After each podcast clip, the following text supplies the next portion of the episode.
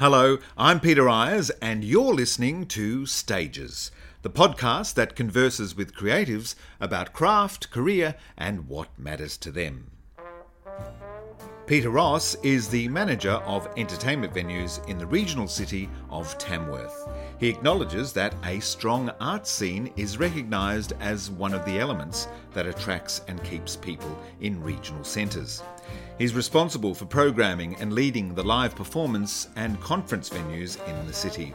Indeed, Ross has changed the direction of theatre in Tamworth and raised the bar on local theatre, bringing outstanding artists and increasing audience numbers.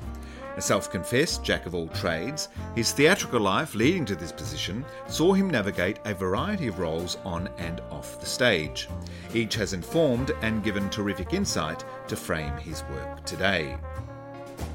Managing theatre venues is an enormous task, especially in this time of COVID 19. The safety of audience, performers, and staff is paramount in any attempt to get theatres going again. Peter Ross is determined to make those experiences a reality and describes the measures now in place at venues while also reflecting on a vibrant life working in the theatre. Lovely earrings you've got on there. They're, they're my uh, earphones. Have you got your earrings on? No. Have you got earplugs? No earrings. No. I, I, can I can do those. I've got a little mic here. Is it sounding all right? Sounds sounds terrific. Is is my sound right. okay? Yeah, you sound wonderful. Oh, thank you. Thank Look you not too bad as well. Have I got enough light? Yeah, yours is softer. Mine's a little bit dentist yeah, need, chair, but I need soft light. Isn't this amazing? This is great. This technology. It is. It is Terrific. really because you can just connect with people in a way that I mean the phone's fabulous, but just to see people and you know be able to smile and you know have a go at their earrings or whatever, you know. Yeah, and and um and record shows like this. You know, growing up wanting to be uh, have your own Tonight Show or even a radio yeah. show, and now you yeah. can do it from your kitchen. That's right. I mean, I used to watch Bert on Good Morning Australia. Well, even before that, and think, you know, I'd love to do that one day. You used to probably watch Graham Kennedy in Melbourne Tonight. Well, that's right. Yes, yes, yes. Mike Walsh, all, all of them, yes. all of them. Uh, well, thank you. Nice and punctual, I must say. Well, I know that you like punctuality, so I was standing by for my eight o'clock curtain. Well, it's showtime, I guess, isn't it? It is showtime. That's perfect time, isn't it? Yeah, yeah. So um, it's uh, it's good to have you live from Tamworth. Yes, on the day where uh, after forty nine years, the festival uh, is um, is paused for a year. Yeah. Is that a shock to the community? I did. You must have anticipated it, I guess. Yes. So, uh, like a, a, report had to go to council, and it came out last week. So it was sort of in the press that um, the council were voting on it last night, and and really, it's uh, there's no other answer because at the moment festivals are illegal. You can't gather more than twenty people, and and I don't know if you've been to Tamworth, but I mean, it's it's quite amazing. It's this this beast that takes over the whole town and there's there's buskers on the street there's stages pop-up stages stage in the park you little pubs and clubs have got live music on. So it sort of just completely takes over the whole city. Um, so to contain that in a covid way is just impossible. Yeah so you uh, you've produced the golden guitar awards for several years also that will go ahead in a virtual capacity next year, I hear. Yes, so it's sort of one of the the, the last things standing. Uh, so it will be very much a, a, a live content from Tamworth, um, and it will it will have some sort of um, recorded content as well. So um, we're sort of thinking at the moment that we bring those nominated artists up during January and film them at some of the iconic uh, uh, places around the city. So the, the big golden guitar. We've got this great lookout. Um, the Tamworth Town Hall. Um, uh, in, in our bicentennial park, there's what they call this big piece of public art, but it's like Picasso's guitar or version of what a guitar would look like in the landscape. So yeah, well, I suppose during this time I've had this saying of, you know, we've got to make lemonade out of lemons. So yes, we'll be sort of making the most of it. Were you a fan of country music before you arrived in Tamworth, or did did you indulge in it much at all? Uh, no, I mean, I suppose the sort of the, the crossover artists that move into you know the mainstream, like your I mean, everyone knows a Slim Dusty number, I suppose, um, in a sort of quaint way. Um, I suppose the Kasey Chambers and and Keith Urban's and some of the American ones, but no, country music was not really um, something I was into. But it was interesting once I got here and you know had to had to be involved, and now I quite enjoy the um, enjoy the genre and and the people involved because really they're quite like show folk. Um, they're a they're a sort of loving, tight knit bunch, and in fact, some of the, like the the songwriting is very similar to musical theatre writing because it's the stories or the songs are very lyric driven, um, and even the chord progressions are very similar. In fact, you know some of the great contemporary musicals or um, sort of have a bit of a country feel to them. You know, things like Violet and um, even uh, Floyd Collins. You know, sort of has that sort of country feel. Yeah. So, yeah, I suppose I've sort of learned to love country music. What, what do they say about uh, you play a country music record backwards and your lover comes back, your your, your dog isn't shot, and something else? That's right. Uh, yeah, no, I, I growing up in the country, I think I always had uh, fond memories. Mum would always play country music when she was doing the ironing, so we'd have a bit of Charley Pride or Jimmy Little or yeah. Dusty. Yeah, I remember Charley Pride had a great song. I'll wear your ring around my finger. Is it too early to say anyone we know? Um, Never. Um, yes, no. Look, there, there's certainly some great some great song titles. Um, I suppose, like you know, like music theatre, um, country songs capture they can capture real people and capture um, you know real stories, and I think that's why a lot of people love country music because um, they can identify in it as well. Yeah. Well, let's hope it returns to Tamworth very soon because it's such an institution. Well, I suppose not only for Tamworth but for Australia. Yeah, yeah. I mean, Tamworth really is the, the country music capital of Australia, but I, I suppose of the, the southern hemisphere as well. Um, yeah, so it's been quite a treat to to to uh, sort of direct and produce the awards for the last I think it's five years now, and um, it's been great. We've got ABC has been on for the last three years as um, as a media partner, and that's been really good. And we've had it on on air uh, the day after um, the awards, which is usually on the the last Saturday night of the festival. Is like the jewel in the crown of the ten day festival. Um, yeah, so we'll, we'll, get to do that, and it'll be, I suppose, quite exciting doing it, but in a different way, um, which will be good. Oh.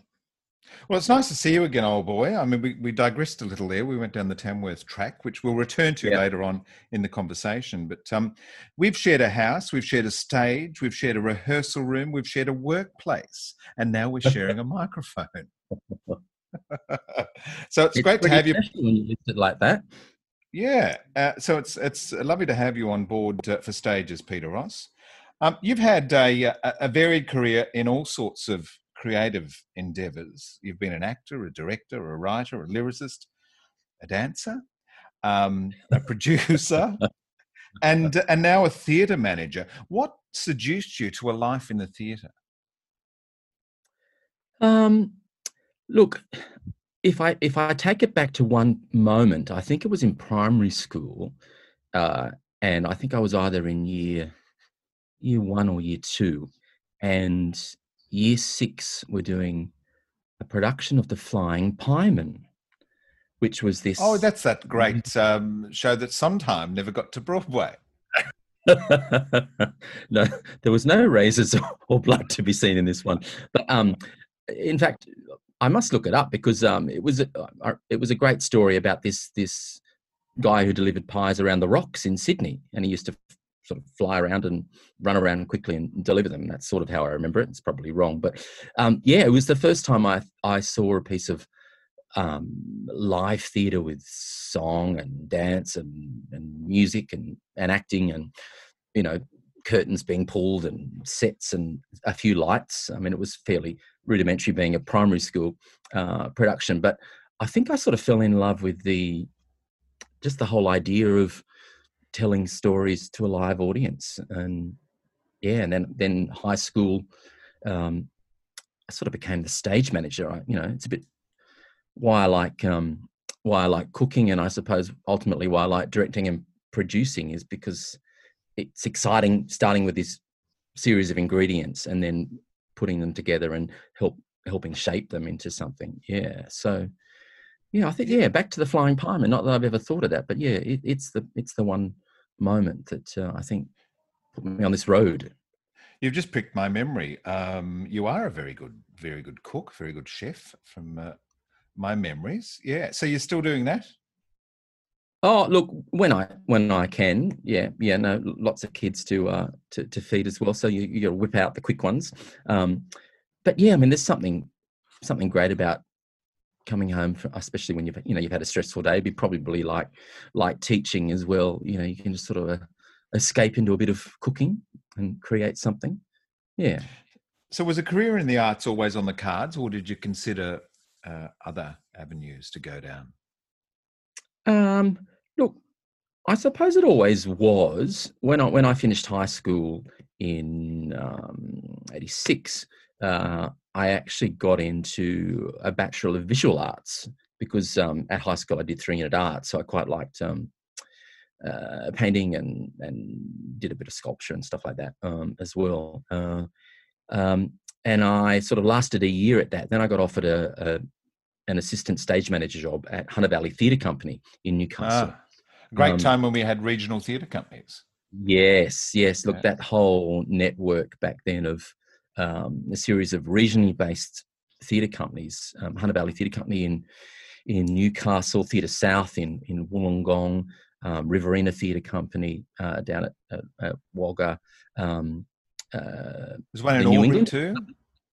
Um, not not Albury, I don't think. Albury um, I thought there was something down there. No, no. But the New England, um, yeah. Yeah, New England Theatre Company, which of course uh, based in this this part of the world, um, uh, and and Lismore, um, uh, the yeah the Northern Rivers, um, and and and those places were were great training grounds for a lot of our top actors today.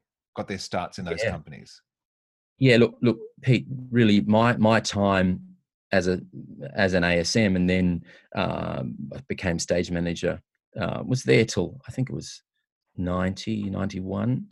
Um, was great because you know we did five or six shows a year, um, and Brent McGregor was the uh, artistic director there at the time, and he was great because he would give actors, local actors, a go. So people like um, well, Jonathan Biggins and Celia Ireland and Miranda Otto and um, David Berthold and Stephen Abbott and um, look, I could go on there. It's but a, a, great time where you know a lot of those actors cut cut their teeth working opposite you know actors from Sydney. Um, designers would come in, so yeah, you really got to work with some you know some great great people and learn so learn so much being an ASM and just watching and and um, doing all those tasks which are required backstage. I mean, it's a great opportunity, isn't it? To I recommend that to any any kids who wants to go into the theatre to just get a hands-on experience with as many roles as you can. Yeah, yeah. Look, I mean, I, I've always, you know, I always laugh saying I'm a, a jack of all trades, master of none. But I really think um, that that's served me well. Sort of, you know, now being, um, I suppose, a theatre manager and you know a producer and still do a you know a bit of performing and it's just it's good to have that 360 of of everything because it, it helps you sort of you know empathize with with your staff but also um yeah you can sort of help people along the way in in many areas yeah so what about the the performing uh, core of you? When did that come along? Because after Hunter Valley, I think you went to Freewheels Theatre Company. Yeah. So so at, at school, I mean, I sang in the choir and stuff, but um, I think I sort of just like to be more hands on. So that's why I went sort of down the the ASM stage management side of things, and then at Hunter Valley Theatre Company, I actually was in.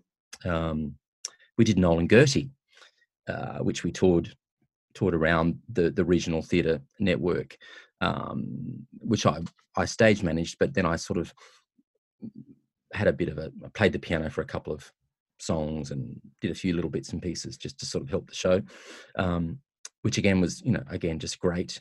Uh, and then in Newcastle, they have a thing called Young People's Theatre, and again, that was a great start starting ground for people like the Bigginses, Jonathan and Penny Biggins, and um, and Celia Ireland went there, and um, Catherine Hill, the, the director, and um, yeah, a great sort of ground for young people to to do to cut their craft before going off into other bits and pieces. And yeah, I just did lighting there, so I was quite heavily involved in lighting there. And then I think they were doing production of Snoopy, and I just jumped into a role, and then was in Oliver, and then played Rolf in The Sound of Music there, and uh, so that side of things sort of just just took off. But I think again. Um, you know, observing and being in a rehearsal room, I, um, I feel you know quite comfortable on the stage and behind the stage, which which is which is good. You're, you're putting yourself in the room where it happened, yeah. and uh, and embracing those those happy accidents.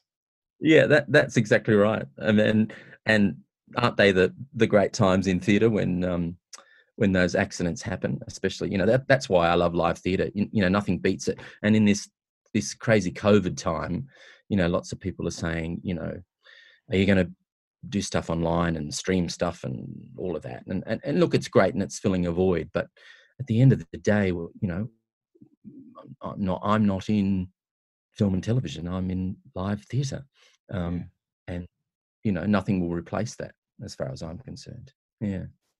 Were your folks happy about you pursuing a career in the arts? Yeah, look, uh, hundred percent. You know, there was never one conversation where they said, you know, get a real job or you know, don't do that. And you know, and I used to, you know, even in my teens, work, you know, be out, out late working on shows, building sets, doing lights, rehearsing, and um, I suppose they saw that I, I'd found my place, I suppose, and I think they they really um, supported that. Yeah, never never a conversation where they said, you know, get a real job. And look, I suppose I was lucky that um, I've been lucky really most of my, my career where you sort of go from one thing to the next. And um, it was great getting that that that gig at, at Hunter Valley Theatre Company, and that just kept going. And then Freewheels, as you mentioned, um, I left I left Hunter Valley Theatre Company and actually had a year off and went um, overseas. Did the the year the backpacking year um, in London and then did Europe and all of that, and, and actually got to be in a production of Animal Farm in um, in Woking, uh, this little company in Woking. Um, um, and Don Bridges, do you know the actor? Don Absolutely, Bridges, it's, it's Melbourne, Melbourne yeah. based. Yeah, uh, love, lovely actor. He was actually in that production as well. Um, yeah, so then I came back after that year and um, got a job in the sort of core company of Freewheels. And again, um, it was a time where there was theatre and education companies uh, that you know produced shows and and toured them right around the country and i suppose that's where i really cut cut my teeth and and learnt how to um, I suppose play play an audience for want of a better word. You know, nothing you can't fool kids when you perform in front of them, um, and there's no lights, and you're quite you know literally a meter in front of you, um, different spaces you know dealing with bells going off bumping in sets out of the truck you know again it's it's that um that holistic you know on the road putting on a show bit of you know judy garland and mickey mickey rooney um type thing there. And and it was great. We did um uh, a piece called witch hunt which was um, all about the the crucible really and, and sort of took the themes in that and we did bits out of the, crucible and and it had sort of this connection with you know AIDS. AIDS was um, sort of happening then too, and just about being witch hunted, witch hunted, and um, and then the, I suppose the the I suppose the the great time during Freewheels was uh, working on a property of the clan with um, which Nick Enright wrote about um, uh, a, a, real life event, um, a murder of a, a young schoolgirl on the beach in Stockton. Yeah, which is um, and Black Rock it became the film Black Rock. Um, And yeah, so look that, that the playback Black Rock as well. Yeah. yeah, yeah, yeah. Which, So was that the um, pre- the premiere of Property of the Clan at, at Free Wheels? Then that was the first production. Yeah, it was. Yeah. It was. Yeah. So we were the the originating cast, which was which was really great. And, and Nick, you know, obviously spent a lot of time with us in the writing, and um, yeah, I suppose that's where I started to fall in love with the written form and the the, the whole storytelling side of things. I mean, Nick was um, a great mentor to to many people, but um, yeah, just really learning that uh, economy of storytelling, which of course, you know, he took brilliantly not only into his plays but you know into his books for, for musicals as well yeah you were starting to develop uh, quite a, a good career, and it was on a trajectory. It would seem. Why would you then halt all that and go to the West Australian Academy of Performing Arts and spend three years? um look i suppose by then i i had really fallen in love with musical theatre which sounds you know twee but i suppose the form of musical theatre and i i suppose i really wanted i really wanted to dissect that more you know um yeah so i suppose i was a bit crazy going off to uni after um you know making money um but again you know as we know um the australian industry is small and you know WAAPA certainly w- was the place then that um was delivering you know great graduates have fantastic teaching staff and um really churning out you know i think you know great actors who can sing um and who are great storytellers and i, I think i really really loved seeing WAAPA graduates in shows before I went there, and I thought, you know, this is the place. This is the place I want to be. Yeah. Yes, it was a, certainly a, a, a great course at, at the time, uh, a gold star course as far as the industry was concerned. Yeah. Uh, under those great that staff that you acknowledge, John Milson, Dennis Follington, Derek Bond, Jenny Lind. Uh, so going into that course, were you looking to develop yourself as a performer?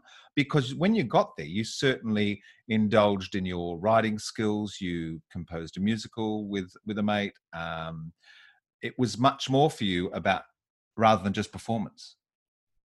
Yeah, well, I, yeah, I, I, I love, I love the whole thing. I love the 360 degrees of it. Um, you know, I'd, I'd done a bit of directing by then. I go, oh, 22, 23 when I, when I went to WAAPA. Um, um, yeah, and just, I suppose it was a bit like being in this place where you, you've not only got your classmates, but you've got three years of, of um, people who are there day and night breathing, loving uh, the same thing. So it was really, really great and really good of um, people like John Milson and, and and Dennis and the staff there to encourage that. Um, you know, they weren't just putting people in, you know, the the square peg into the the, the square hole, etc. You know, they they were allowing you to become, you know, who you who you were destined to be, I suppose, um, and, and knowing that you need to be multi faceted i think to to you know to keep a career i think these days or and back then yeah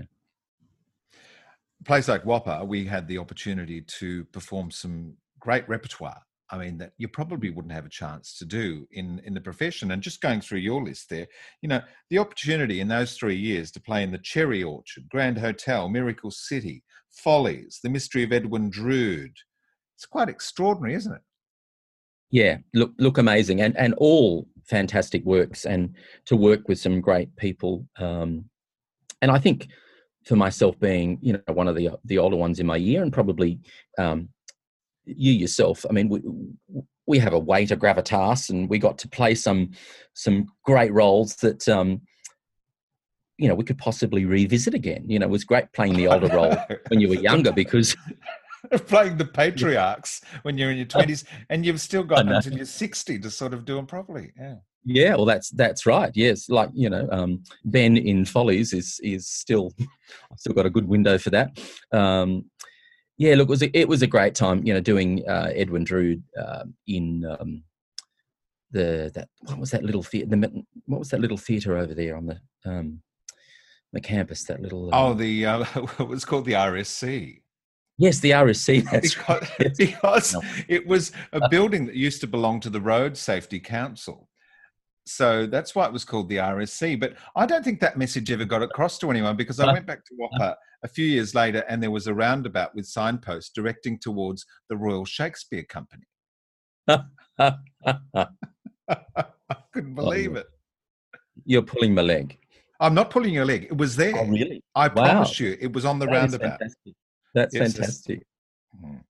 Um, uh, and then at WAAPA, got the chance to, of course, work again with Nick um, on Miracle City, which um, uh, was was again great to work with him. Um, not only be in it, but he was reworking the piece and just another great experience of being in a rehearsal room with the writer and getting changes every day and you know all, all that kind of stuff that really helps you um, again hone your director skills but your performing skills and just the craft of the way in which a, a musical transitions and I, I- you know that's what I really love about directing musicals. I, I love of course there's the the meat and potatoes of the of the acting scenes but I think the way in which they transition and move forward and the arc the arc of the story that's really exciting to keep keep audiences you know moving moving forward. Um, and again you know it was great to learn that sort of stuff from people like like nick and, and max lambert who um, also md'd that as well as well as write it Yes, it was the, great joy of of a course like that. You do get to work with some terrific industry professionals. yeah yeah yeah and and having a variety of theatre spaces to work in as well you know not just your pros theatres but your your studios your black boxes you know even even amphitheatres over there yeah Which was great, which was always about uh, recalibrating the size of your performance and adapting to to those spaces and the audiences that you would have. That's right. Yeah, because you know, in a, in a in a pros, of course, you you know, you've got to get it to the back row. But some of those great musicals that that I had the opportunity to be in, but also to watch in the studio when you know you're on top of the audience um, was was amazing. I remember a production of Baby, um, fantastic Maltby and Shire musical um, in that studio, and it was it was a knockout. Um, yeah. Yeah. So uh, you graduated from from the course, music theatre. Did did you uh, spend much time performing in the industry? Because it wasn't long before you were taking up uh, directing jobs and resident director jobs, but but you did have a performance career for a while, didn't you? Yeah, look, I, look, I did a, I did a few bits and pieces. Um, I did Buskers and Angels, which was John English's English's um, musical that he that he wrote, and that was lots of fun. Uh, I think it sort of was the producer had sort of I think put it out to market at the wrong time, um, but um, it was again another great experience. Uh, fabulous fun cast. You know, Jodie Gillies was in that, and she was quite naughty on stage, which was fun. Um, and she was just a great, you know, great mate. Um, such a great voice to sort of to hear and in a rehearsal room and, and on stage. And um, yeah, that that was good. Um, I suppose there was a bit of a crossroads because I, I got cast in Sunset Boulevard, which um, Wayne Harrison was to direct the Sydney Theatre Company um, at the Opera House, um, and we were we were all cast. Peter Carroll was going to be in that too, and um, and Judy and Connelli, and we were all cast quite early, uh, and then a whole series of shows. I think it was Oliver and Jolson and sort of auditions happened, and I didn't go for them because you know I had had this work lined up, uh, and Sunset got cancelled. um, and That, that was the you know, crossover, wasn't it? Um, with the arrival of Robyn Nevin uh, as uh, yes, artistic director. that's at right. Yeah, so it was meant to be meant to be Wayne's last uh, show as artistic director of Sydney Theatre Company, and Robyn was coming in. So Robyn uh, cancelled that that production. So that um, that never happened. And I think because I sort of you know it was that sliding doors. You know, the boat had sailed on on the other shows that were on at that time, and and back then shows were running longer than they they do now. So um, some of them were, were few and far between. So I just I just used my other skills and and did um, a bit of teaching, singing, teaching at um, at, at Brent Street, um, and and ended up doing quite a lot of um, community musicals up sort of back back to Newcastle um, to direct a couple of shows, and then up up to Queensland, Rockhampton and Mackay, um, where they'd bring in a, a director and a choreographer or an MD uh, to sort of direct a, uh, a large scale community musical um, in the sort of the, the theatres in, in, these in these cities or towns. Um, yes, I did that in Rockhampton. Did um, Jekyll and Hyde and and Barnum up there, uh, and West Side Story and um, and Grease in in Newcastle. So you just you just find the work where where it um, where it can. I got to usher on the Boy from Oz when I first came back from WAAPA, um, which was again like being in a rehearsal room in a funny way because you get to watch this show over and over. Um, we both worked on that. Yeah. For, for a young performer, yeah. I think it's an extraordinary position to be in as an usher to have that opportunity to watch a show again and again and again and just look at the, the mechanism, how it works, what those yeah. performers are doing, how they keep it fresh every night. It's um, yeah. how they deal with the different audiences, the laughters, the, the moments, the beats, the you know, the just the, the twinkle in their eye, the yeah, all of that. And you know, also that show um, had it was a new new Australian musical. It it had scenes I remember seeing the first dress run with a recording booth scene, and then that was gone. And you know, just seeing the way in which the show found its its shape um, it was great to watch that. Yeah. yeah.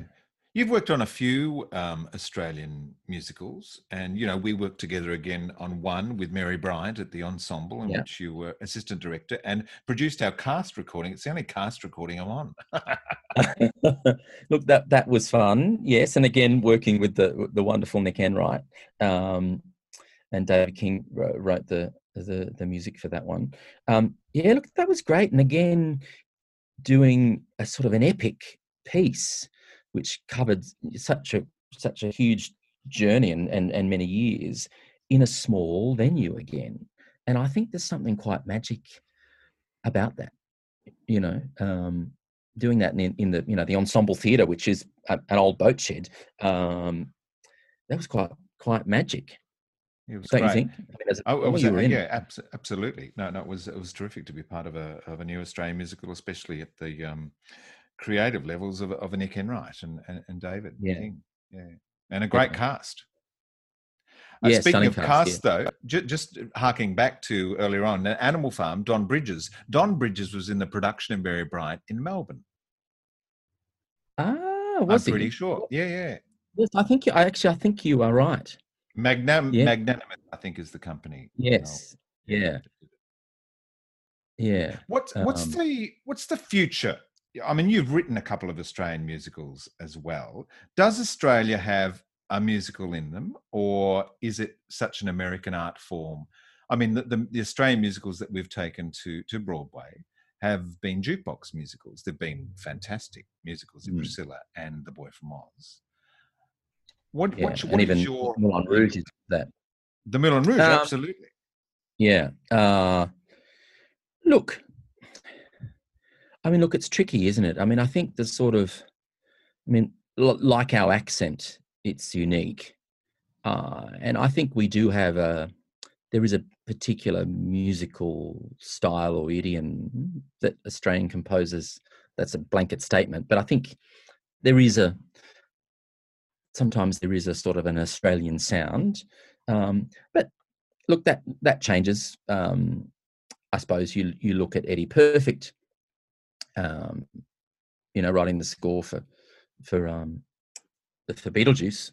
I mean, that's um, that's that's a pretty good good one to deliver, um, and I don't think particularly sounds Australian, if that makes sense.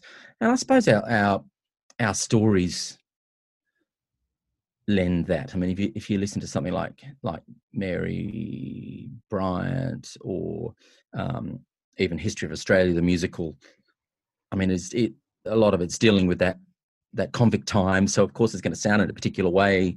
Um, yeah, look, I think I think there is a future for Australian musicals. Um, they're just, as we know, they're they're they're hard things to get right. They need a lot of time and money and energy.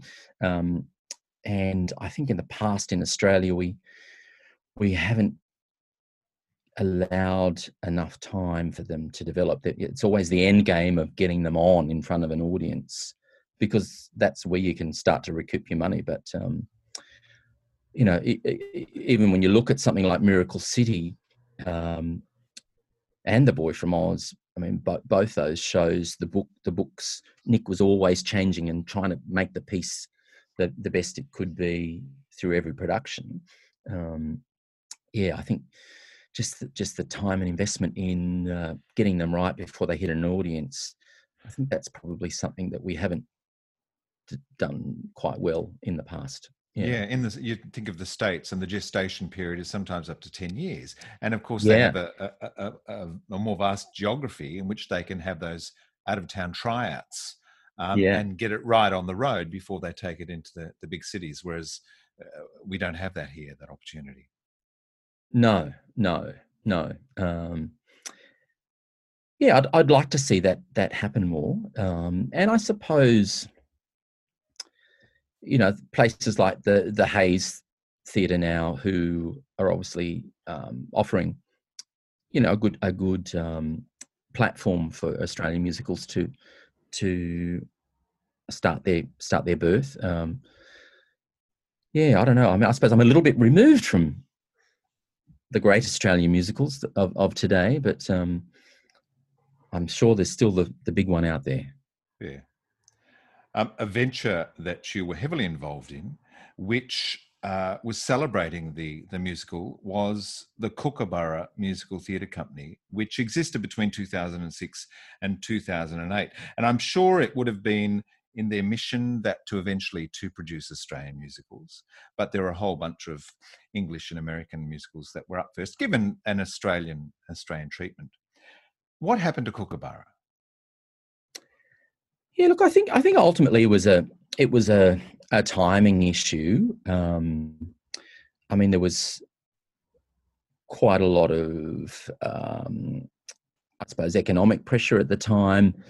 Um, theatres were hard to get. Um, yeah, look, I think uh, it was a, a time where the the media parts of the industry um, I think were a little bit tall poppy, perhaps, um, maybe not knowing exactly what, or not agreeing with with the the the, the take that that Peter Cousins took, who who, who very much was the brainchild of the of the of the company and and headed it and drove it. Um, I mean, his vision for it was very much for it for it to land as a company that produced musicals fully formed. So not not um, you know very very different to the to the Hayes theatre approach where um, you know it's in a smaller venue and pared back and um, he he wanted to deliver a company that that delivered musicals in a in, in a large high end way which is a different model again to the production company in melbourne who yeah. produce concert musicals which actually yeah. probably more like a, a, produced musical but that was their mission down there yeah but kookaburra yeah. was yeah. certainly a great idea oh it was it was a look a, a, a brilliant idea and um, I, it's some of my you know great greatest memories of, of, of my career to date. Um, again, a great time that that really gave so many opportunities to artists, um, young young artists. I mean, it wasn't just the the shows that we produced, but we had things like Kookaburra, uh, the Kookaburra Nest, which was all about Australian writing. So we we we, we used our rehearsal space and, and employ engaged actors to sort of workshop several productions. We had um, the up close and personal, um, or up close and musical um, cabaret sort of nights after shows that we'd put on on on the on the stages, and again giving giving young performers that opportunity to strut their stuff. Um, yeah, there was a, a, lot a lot of development. You know, people like. Um, uh, or Darren Yap directed um, "I Love You, Perfect Now Change," which uh, Katrina Retallick was in, and um, yeah, it was just a, and a, a, great training ground for some of those graduates, but you know, especially coming out of WAAPA or VCA, you know, having something to to actually stepping stone through to their their first big show. And I think we really delivered in that area um, for you know people like Marika Aubrey as well. Um, yeah. Um, some terrific repertoire. The, company produced Little Women, uh, Tell Me on a Sunday, which which you directed, Pippin, uh, Company, uh, and and and you got Sondheim out for that uh, opening, didn't you? Yeah, that that that's right. Yeah, so he he he he came out uh, for for company when we worked with with Foxtel and the ABC to do um, sort of a, a, an evening with Sondheim, which Jonathan Biggins um, hosted for us, uh, and it was really great. And Geraldine Turner sang, and um, the the cast of company did a number, and we actually you know, filmed that and was on on on Foxtel and the ABC. And yeah, look, I mean that was great. I think it was the first time Sondheim had been out in well, many years, 20, 20, odd years, I think. Um, I think um, since he did that musical theatre forum at the Opera House. Yes. With Alan, yeah. Alan J. Alan J. Lerner, Harold Lerner, Prince, yes. Stephen Sondheim. Can you imagine getting a panel like that nowadays? Yeah.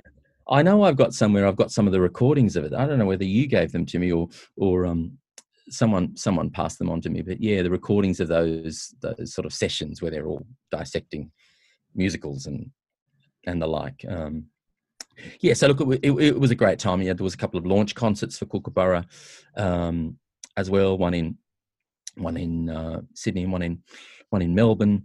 Um, and little the production of Little Women was exquisite, beautiful set design, directed by um, Stuart Maunder. Um, great cast, stunning cast. Yeah, and again in a um, putting a musical in a slightly unconventional space. Um, in in the the York Theatre at, at Seymour, and I think it it worked quite quite nicely for that show. And Judy Connelli playing the the aunt, I thought she was fabulous. Yeah, and role. Hayden Tee Hayden was yeah was yeah was was a knockout, and he was in I Love You Perfect Now Change as well for the company, and you know of course he's he's had a great career in the West End and and, um, and Broadway and Broadway, yeah. Mm-hmm. Did any of the shows tour? Yes, yeah, so Tell Me on a Sunday um, played Sydney, we did Wollongong, we did Canberra, and we did we did Melbourne as well. So that was um, that was great. And again, uh, you know, getting getting the, the the company out. I mean, it's just it's so hard at that at that scale. I mean, getting back to the timing, we did Pippin, the, the first show um, in the Sydney Theatre, which is now the, the Ros Packer Theatre, um, and that had just opened. So things like buses and transport down to there weren't quite happening and it was just just harder to get an audience there in those early days um, and that was directed uh, by ross coleman um, and again another another great one to work with um, in the rehearsal room but also you know in the in, in the theater and you know he had a he had a much uh, well it's quite an australian take on it um, and, and, quite a darker dark, darker take on it um, but still wonderful moments of of, of joy in that. Uh, Bert LaBonté played um, um, leading player. Leading player, yes, um, and uh, yeah, he was he was a knockout. We were very keen for Caroline O'Connor to play that role. Um, yeah, but um, well, you would have been ahead of your time because uh, the recent yeah. revival of Pippin on Broadway had a female leading player. Yeah, yeah. Well, Caroline, she would have been um, she would have been a knockout. I um, got to work with her in End of the Rainbow, which um, Wayne Harrison had done, and when it transferred, he was overseas, so I got to sort of redirect that. And Michael um, uh, Michael Cormick came came into it, and um, yeah, she, she, would have been a knockout in the lead, as the leading player. Um, yeah, so um, that never happened, but yeah, it was it was a beautiful beautiful production, great beautiful scenic design. Uh, backdrops that were done by um, Scenic Studios in, in Sydney, um, of Australian bush, and yeah, quite quite a quite a lovely lovely design to that one. And today we find you as manager of the entertainment venues in Tamworth. How did Tamworth come onto your horizon?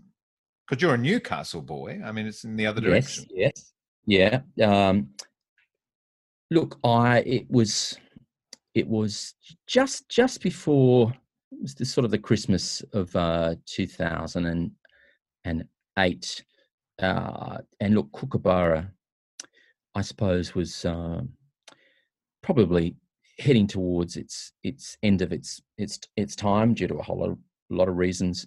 Um, and a friend of mine actually went for the position in Tamworth as the the the the, the theatre director for the for the Capitol Theatre, which was a new theatre in Tamworth. Tamworth had never had a, a main stage theatre that that toured stuff. Uh, they have the town hall, and that's all they've really had. Um, and she got offered the role, um, but decided not to take it.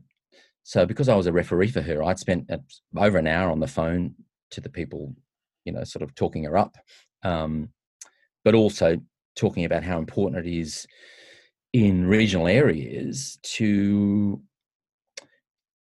to have champions and creative leaders who are part of this, you know, the bigger picture of our industry. Um, you know, creating great theatre so that young people can fall in love with it either for a pathway uh, to a career or just a love of live theatre as our audiences. So, you know, I've always I've always thought that, you know, I'm I'm playing my part now in our bigger picture of our industry here in Australia by, um, you know, providing and curating and um, and delivering creative opportunities and shows for this this part of the the neck of the woods, just like people are all across Australia doing that, and um, hopefully doing our bit in the bigger picture. Well, from all reports, you've certainly changed the direction of theatre in Tamworth and, and raised the bar on, on the local theatre scene. How, how do you go about doing that? I mean, I guess you you pull in all your contacts that you've developed over several years in in the big smoke. But is it about bringing artists to town? Is it how do you increase audience numbers, for example? Look, it's a whole it's a whole combination of things. Um, I think it's in the beginning because there literally was nothing. There was no staff. There was no branding. There was no logo. There was no ticketing system. Um, sort of really had to build it from the from the from the ground up. And again, it was a bit like harking back to cooking. Um, here's a series of ingredients, and let's see what we can come up with. And look, it was hard work in those those first few years, but yeah, it's a combination of you know bringing bringing in those mates who you who you know will probably come up and and give it give it a go. Um, finding those those companies, but but I suppose putting yourself out there and really making sure that um, the community trust who you are and and what you can do. I mean, it's a bit like what what Peter was trying to do with with Kookaburra. Um, he was really following the the John the John Bell model, I call it, where you you put your your face in front of the company so that people can trust and know it's a real it's a real thing. You know, um, so many audiences loved and fell in love with Peter Cousins when he performed in you know Aspects and Miss Saigon and Phantom and all those shows. So there was a there was trust there um, and a, and a, a, trust in the in the product. So I suppose I, I followed a similar a similar line of getting out amongst the community. Um, you know, I made sure I, I got involved with the two local performing arts companies. There's a dramatic society in, in Tamworth and and the musical society, which interestingly enough is the oldest continually continuously running uh, musical theatre society in Australia, 1888, and and has a fantastic history of you know doing some of the G&S shows before they were ever done in Sydney and uh, and other other big musicals before um, they were even done professionally. Sort of connections with London and getting scripts and scores out and um, yeah. So it's I suppose just getting people to trust who you are and what you can what you can deliver and a lot of hard work. Uh, in my research for this conversation, I found a, a beautiful quote that you said um, Theatre evokes images of people gathering in a special place, and depending on which way they're facing, either hoping to experience something out of the ordinary or wanting to contribute to the social fabric of the community. Most of all, it evokes images of believers, in this case, believers in the power of the arts. Did I beautiful. say that? You said that. Thank you, Pete. Um, um, yeah, theatre's, look, theatre's very much a communion, isn't it? It is, and I've always said that the theatre is like a church because it's a place where like-minded people gather to to do what they what they love and believe in, be that on the stage or as an audience, and you you can't you just can't beat that. Um, you know, it, you know, we have the power of of changing our communities by what by what we put in you know put on our stages and the stories we tell and the way in which we we help shape young people who come to see this the shows on those stages. Um, you know put a lot of time and effort into our sort of education and family series um, where you know this not only the schools come to, to shows but the the general public performances of those those family shows are really important and we encourage generations to come so grandma comes with with the grandchildren, but also you know their daughter or son.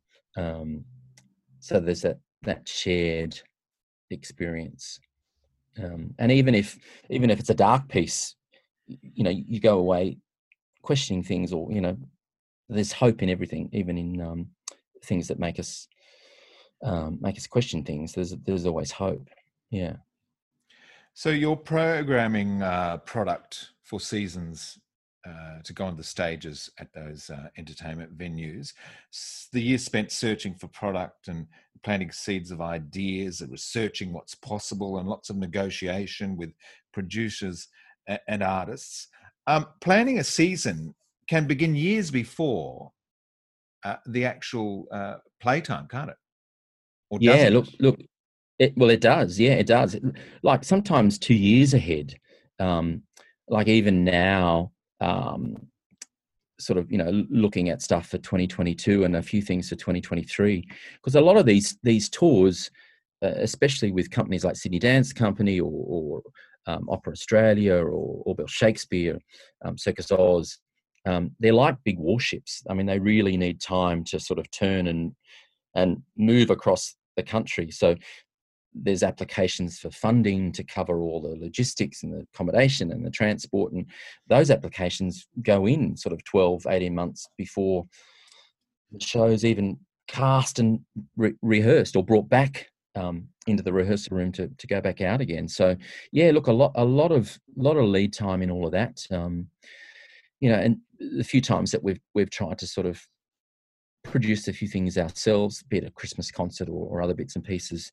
Sometimes, you know, you've got to lock artists in, but they might get a bigger, longer run in a show. So you've got to recast things. And um, yeah, that pre planning is is much greater than, than, than people think. It's not just like you pick up the phone and say to the Sydney Theatre Company or, or, or Bell Shakespeare, come next next month and put on a show. Yeah.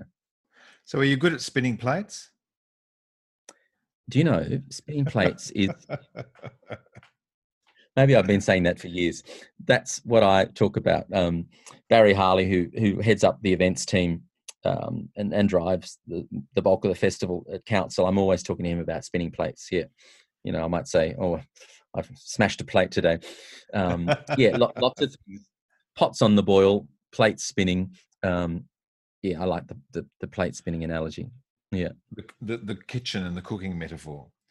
That's right. Yes. So, so it sounds like a great gig getting to go and see lots and lots of live performance. Do you get tired of attending the theatre? Because you've um, got to um balance your family life as well, don't you? Yeah, I think that, that that's certainly been harder as um, you know as the kids sort of got got older. Um, but you know they they know the theatre and you know, and, and are really starting to understand what it, what it is.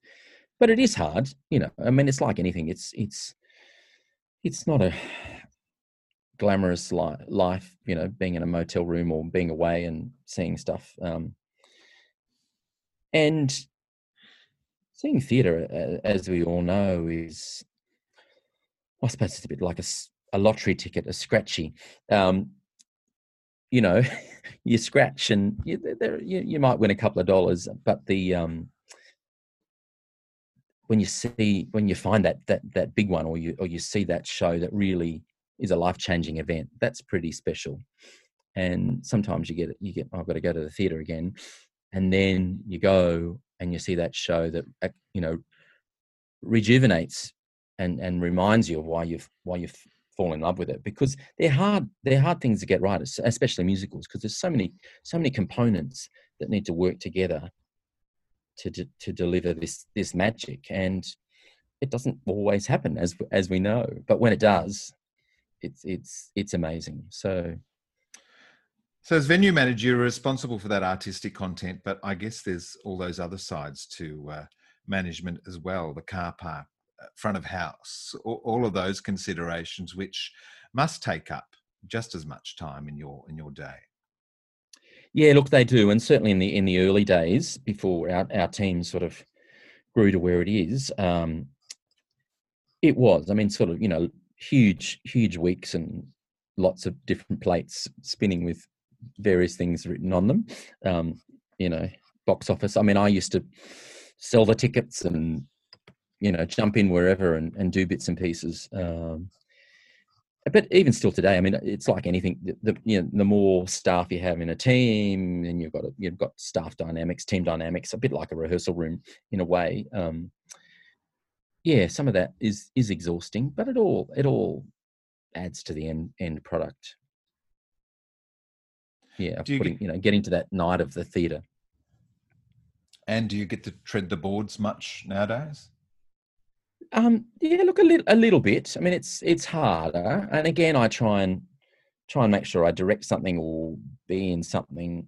Again, just to, I mean, it's it's like marketing for the venue in a in a in a way, or for what we do, um, so that you know the audiences feel comfortable in stepping out and and trusting me when I get up and say, you know, come and see this show because you'll love it. Um, yeah, look, I, have really, I really enjoyed the performing side of things since I moved to Tamworth because it was a, just a great opportunity to to explore again. A bit like being at WAAPA, you know, you're not sort of beholden to it being the sort of the, the major key part of your your career or there's not as much writing on it as say you know doing something in sydney and that's all you do as an as an actor um yeah so it's it, it's it's been quite great and to to to to get to visit roles um like higgins in in in fair lady and um and mr banks in mary poppins and um and uh, daddy warbucks um yeah it's it's been great and quite a nice a nice journey. Every time I say I'm not doing it again, but then I do step out again. Yes. The roar of the Brooghies paint the smell of the crowd. Yes, that's right. That's right.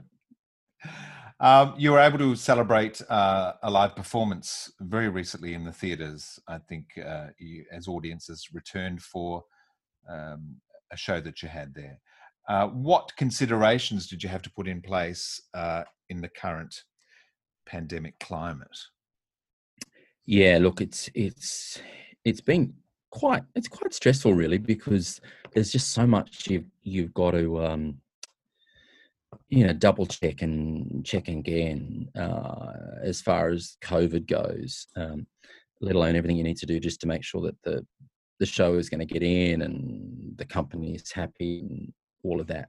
Um, and we really went from we had a great bumper start to the year. We had um, Kate Gaul's HMS Pinafore in and did great houses, and uh, Philip Quast, who's a originally a Tamworth boy, he came back into his his show with Anne Marie McDonald, and that was a great house. And um, we had the Robinson brothers in sold out show the day before um, we closed. So we had this great bumper start to the year, uh, and the whole team was really really pumping.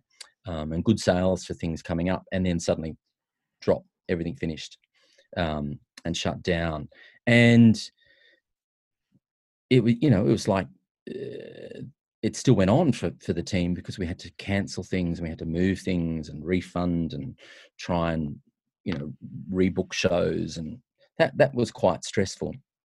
And we sort of got through that and reopened our box office on the 1st of July and then started doing um, our COVID safe plans. Um, so, you know, we had to basically the Capitol Theatre, which is our our our, our main stage, Cross Arch Theatre.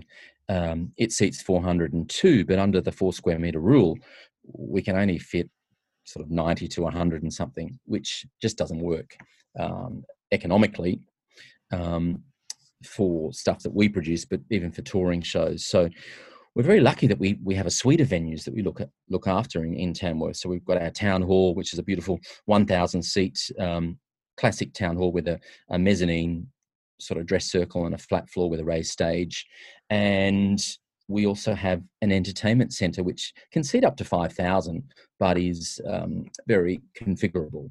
Um, it can, you know, we can strip it out and it can be a car show or we can do a, you know, conference for five, 600.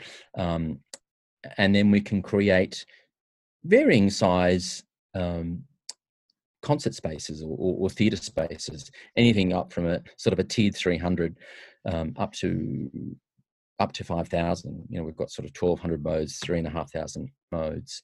Um, so we sort of came up with this this idea of taking the seating plan of the Capitol, so the, the 402 seats, and putting it in our intimate mode in TRECC, our entertainment centre, so that we don't lose capacity, but we can then socially distance the seating. Um, so we sort of had 900 seats on the on the floor um, with a raised sort of stage, um, and that that has worked quite well. We've done quite a few shows, but we had to we had to move the box office um, out onto the forecourt. So we actually got like a Coates Hire shed in, um, so that the box office was out on the forecourt there, um, and that all the scanning of tickets happened on the forecourt, um, so that when they entered the building, there wasn't you know there wasn't a blockage of, of people in the foyer and they could go to the snack bar or go to the bar and um, we had to have floor stickers and and bollards sort of directing people flowing flowing traffic um, extra signage um, sort of the bar was sort of set up like these like a pit lane um, where you know you could go into the theater or or go to the bar um, you know standing here stickers. So quite quite full on stuff. And then the cleaning we um we took um, took the lead from the the theaters in Korea where the Phantom kept playing right throughout um, the pandemic um, and we we got the foggers the sort of disinfectant foggers a couple of those to um, sort of fog fog the rooms so quite a lot of thinking and additional outlay of um, expenses um, hand sanitizer stands, you know, all that kind of stuff.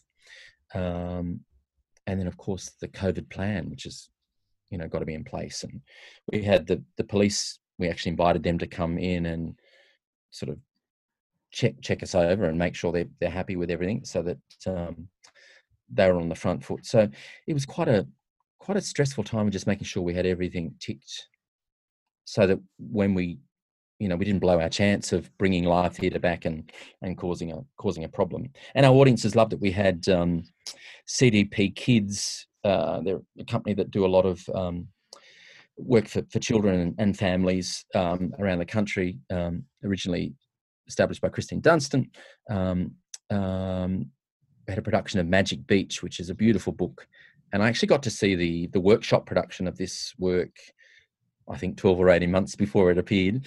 Um, and I fell in love with it. And I thought, you know, the way it was coming together and the, the same director did the workshop that did the production um, visually beautiful and, and the writing just beautiful. Um, and audiences loved it. So we had our first audience. So the 15th of March was our, our last audience and we had our first audience again on the 31st of August. So, um, and they loved it they loved it and you know, lots of young kids going thank you so much this is great to be back in the theatre and we had two school performances the the following day and again our timing was great it was it was with us the education department had sort of just said that local zoned excursions could happen so schools were able to step out uh, and see see those performances and again they they loved it, which was good. And we've had a dance school in doing their sort of mid-year dance concert. And then this weekend we've got um, um, Les Divas, a bit of a drag show coming coming in on Friday night, uh, and then on Saturday night, Gone Too Soon. Yeah, a music show. Yeah. Oh, anyone we know?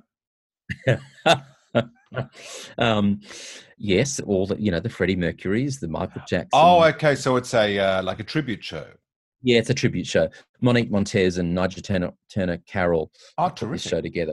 Yeah, yeah, it's really great. Neil, Neil Gooding uh, Productions are sort of touring it around, and um, it was it's one of the few shows that actually was left standing that was in our season. So I'd put that in our season for this year. Um, yeah, so look, that'll be great, and I think you know people people love hearing sort of music that they love, and I think at this time and getting people to step back out, it'll work quite well in a sort of uplifting way. Yeah. Well, Peter Ross, you are a true gentleman of the theatre, and it's been wonderful to have this conversation to just recall a, a, very uh, well a varied and extraordinary career where you've dipped your toe in all sorts of waters, and now you find yourself, um, you know, your star has risen. You are a superstar. Certainly, in my eyes, achieving what you have at the moment, and, and, and passionate practitioners like you uh, keep the arts alive in Australia. So thank you for all you're doing and uh, out there at Tamworth and um, and your many contributions and uh, and thanks for the chat. Thank you, Pete. It's been a great pleasure. Thank you. Have you been back to the theatre yet? I see that many producers and companies are making a return in tentative stages.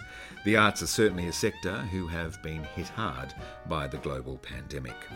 Theatre, by its nature, is a communion of people, and it makes it a very difficult task providing a space where that can happen. Good luck to all of those folk making a return to stages around the country and the world for that matter. Theatre certainly nourishes the soul, and we all need some of that right now. Join me next time on Stages for episode 155. My guest will be Artistic Director of the Sydney Festival, Mr. Wesley Enoch.